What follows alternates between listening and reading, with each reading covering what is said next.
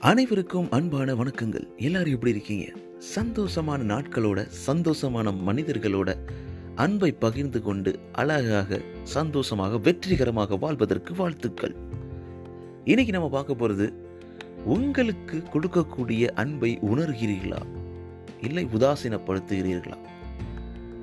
ரொம்ப முக்கியமான ஒரு டாபிக்னு கூட சொல்லலாங்க. ஏன்னா அன்புன்றது ரொம்ப ப்ரீசியஸ் இந்த உலகத்தில். அது கிடைக்காம நிறைய பேர் ஏங்கிக்கிட்டு இருக்கோம். அது கிடைக்கும்போது நிறைய பேர் உதாசீனப்படுத்துகிறோம் ஆஃபீஸ்லேருந்து வர்றோம். அப்படியே ஆஃபீஸ் டென்ஷன் அதிகமாக இருக்குது வேலை பழு அதிகமாக இருக்குது வந்து அன்பாக சாப்பாடு பரிமாறக்கூடிய மனைவி கிட்ட வெறுப்பை காமிக்கிறோம். இதெல்லாம் ஒரு சாப்பாடா? சும்மா சும்மா என்னை வந்து டிஸ்டர்ப் பண்ணாத. எப்போ பார்த்தாலும் குறைச்சல் கொடுத்துக்கிட்டு அப்படின்ற மாதிரி கேள்வி கேட்குறோம். ஒரு அன்போடு நம்மளை கட்டி அணைக்க கட்டி அணைத்து விளையாட ஆசைப்படக்கூடிய குழந்தைக்கிட்ட எனக்கு நிறைய வேலை இருக்குது எனக்கு டென்ஷனாக இருக்குது நான் அங்கே போகணும் இங்கே போகணும் அப்படின்னு சொல்கிறோம் அதை தாண்டி நிறைய நண்பர்களுக்கும் பேசுகிறதே கிடையாது. உங்கள் மனசாட்சியை தொட்டு சொல்லுங்கள் எத்தனை நண்பர்கள் ரொம்ப மனசுக்கு அருகில் ரொம்ப ரொம்ப க்ளோஸ் அவங்க கூட இருந்து இன்றைக்கி அவங்க கூட ஃபோன் கூட டெக்ஸ்ட்டு கூட பண்ணாமல் இருக்கக்கூடிய எத்தனை பேர் இருக்கீங்க? அந்த மாதிரி நம்மளை சுற்றி இருக்கவங்க ஒரு ஃப்ளைட்லேயோ ஒரு ட்ரெயின்லேயோ போகும்போது ஒரு சின்ன சின்ன கான்வர்சேஷன் ஸ்டார்ட் பண்ணி நம்ம கூட அன்பாக இருக்கக்கூடியவங்க இத்தனை மனிதர்கள் நம்மளை சுற்றி இருக்காங்க. அவங்க அன்பை கொடுத்துக்கிட்டே இருப்பாங்க. நீங்களும் அன்பை கொடுப்பீங்க. நான் அதை ஒத்துக்கிறேன். ஆனால் நிறைய நேரங்களில் நாம் மற்றவங்களோட அன்பை நிராகரிப்போம். நம்மளோட அன்பை நிறைய நிராகரிப்பாங்க. அது ரொம்பவே கஷ்டமாக இருக்கும். ஆனால் அப்படி இருந்துடாதீங்க அடுத்தவர்களோட அடுத்தவர்கள் உங்ககிட்ட காமிக்கக்கூடிய அன்புக்கு அங்கீகாரம் கொடுங்க. அதை அப்ரிசியேட் பண்ணுங்கள் அதை மதியுங்க ரெஸ்பெக்ட் பண்ணுங்கள் அதுதாங்க ரொம்ப முக்கியம். அதுதான் நம்மளை ரொம்ப சந்தோஷமாக வச்சுக்கும். ஸோ நம்ம மேலே ஒருத்தவங்க கேர் இருக்காங்க கேராக இருக்காங்கன்னா அதை விட ஒரு மிகப்பெரிய சொத்து இல்லவே இல்லைங்க. அதை தான் நான் சொல்லுவேன். எத்தனை பேர் வருவாங்க? எவ்வளோ காசு இருந்தாலும் எவ்வளோ புகழ் இருந்தாலும் நம்ம ஒரு மனிதனாக நினச்சி நம்மளை கேர் பண்ணக்கூடிய ஒரு அழகான ஒரு உயிர் இருந்துச்சுன்னா அதோட சந்தோஷம் எதுவுமே கிடையாதுங்க. ஸோ அதுக்கு இந்த ஒரு கதை ஒரு எடுத்துக்காட்டாக கூட உங்களுக்கு நான் சொல்லுவேன்.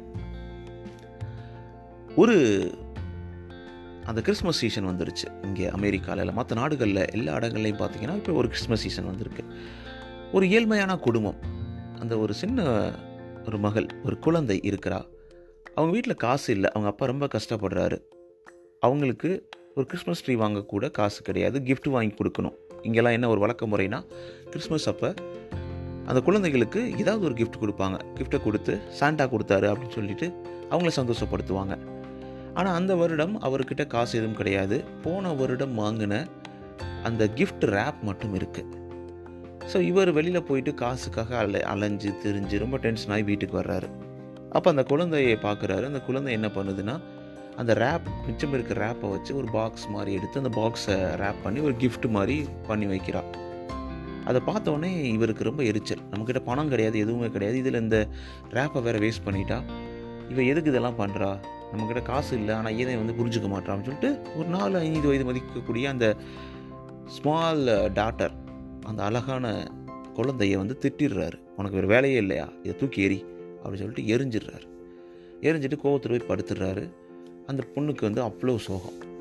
அடுத்த நாள் காலைல எந்திரிக்கும் போது இவள் கையில் அந்த பாக்ஸ் எடுத்துக்கிட்டு அப்பா ஹாப்பி கிறிஸ்மஸ் இது நான் உங்களுக்கு கொடுக்கக்கூடிய கிஃப்ட்டுன்னு சொல்கிறாரு உடனே ஆச்சரியமாக அவருக்கு. நம்ம வீட்டில் எதுவுமே இல்லையே.